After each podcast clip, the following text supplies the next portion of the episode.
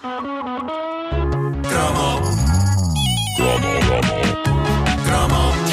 caderneta de cromos nas manhãs da comercial é uma oferta Montepio, junto-se ao lado forte da poupança.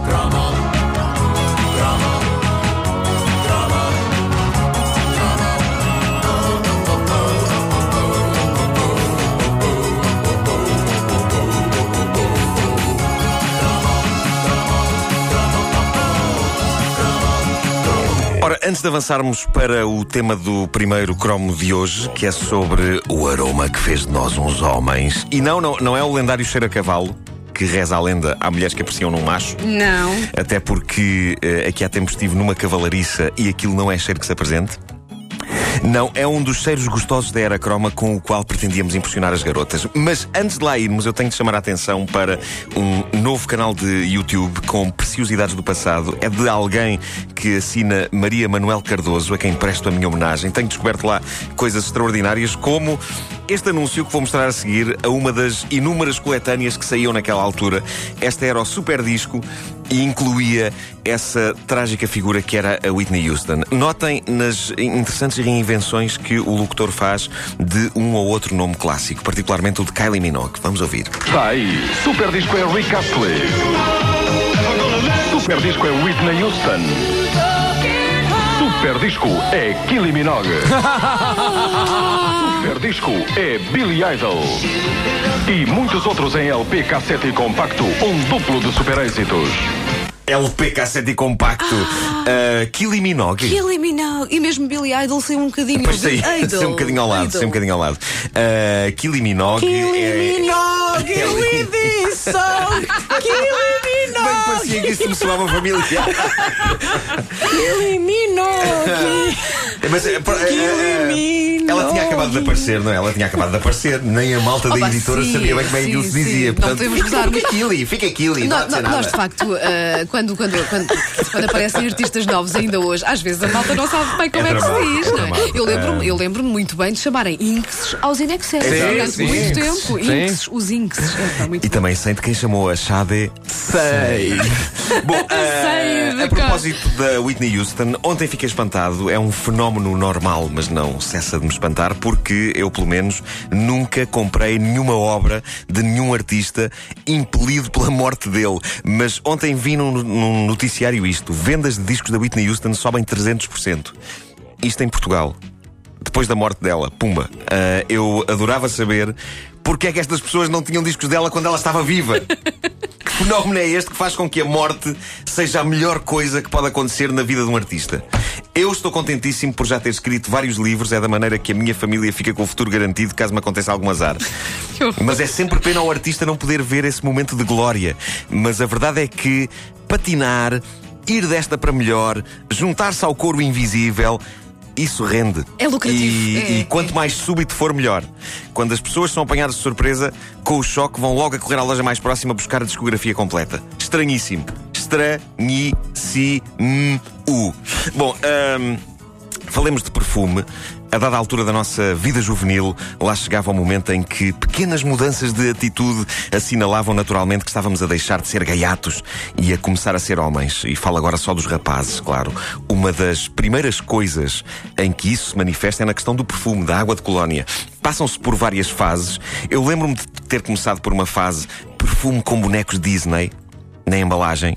Depois de ter passado para a fase perfume é para maricas e em que nenhum outro aroma, a não ser o do bedum natural do corpo adolescente, que podia ser insuportável em dias de educação física, toca no nosso corpo.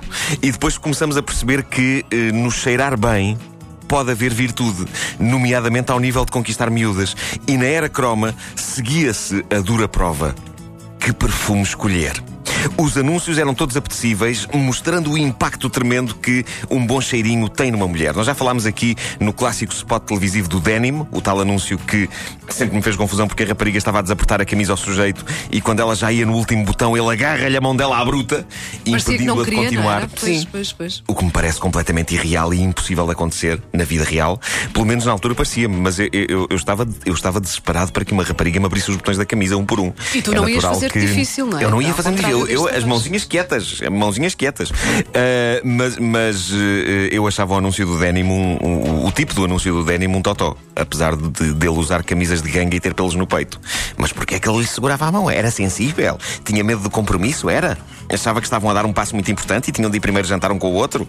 Os Se calhar só tinha assim. dois pelos no peito e não queria que ela visse. Possivelmente era isso. Era isso. Possivelmente era isso. Depois havia o anúncio do Old Spice com a Carmina Burana, não é? A bombar sobre imagens de mar revolto e barcos e windsurf, o que era fascinante, embora aterrador, porque no que toca à minha relação com o mar, eu tinha tendência só para molhar os pés. O que não gera romantismo, risco e aventura.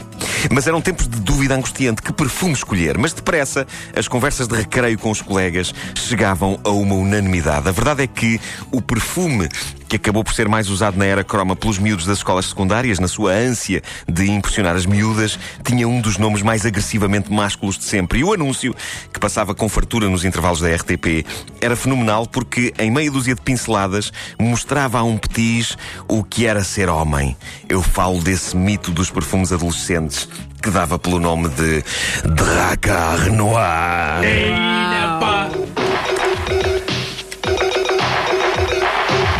Preto. A cor esconde a força.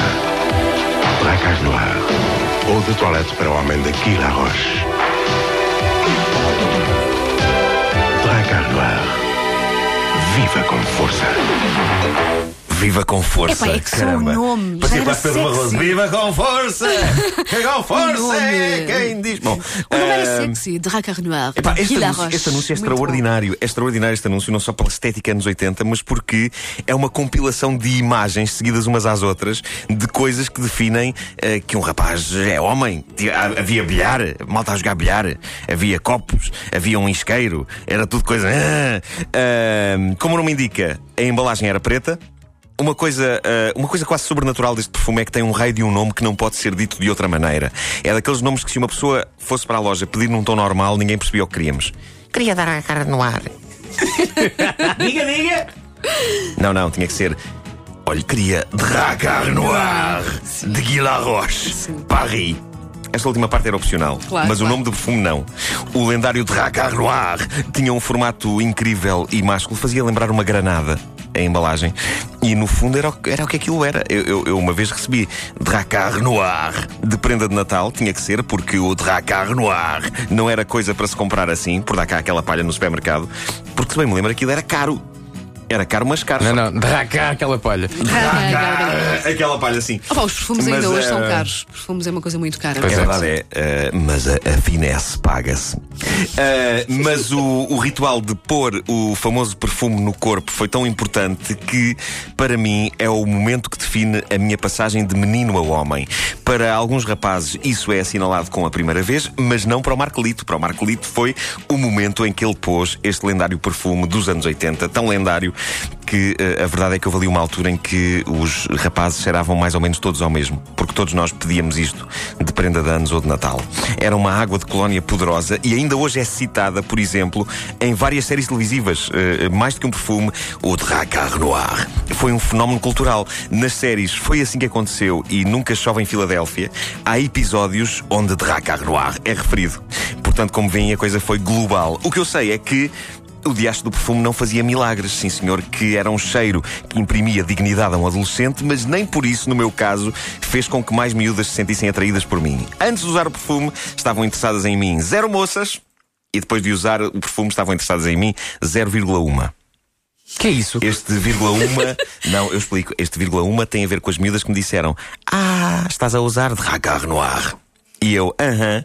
E pronto, e não aconteceu mais nada para lá disso. Elas também faziam isso à voz? Quando dizem o nome Eu tenho ideia que sim. Okay. Eu, eu, o meu problema é que eu não consigo dizer sem dizer assim neste ah, tom. Okay, tá o meu bem, problema okay. é esse.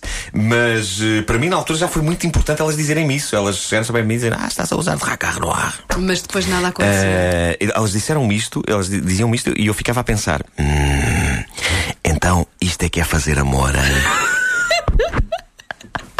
que tristeza, pá, que tristeza. Preto. É. A esconde a força. Parece estar a falar com alguém. Sim. Não é? É. Estava a chamar alguém. Não é? Fala novo. Está a chamar alguém. Com força. Ai, eu já tinha pensado nisso.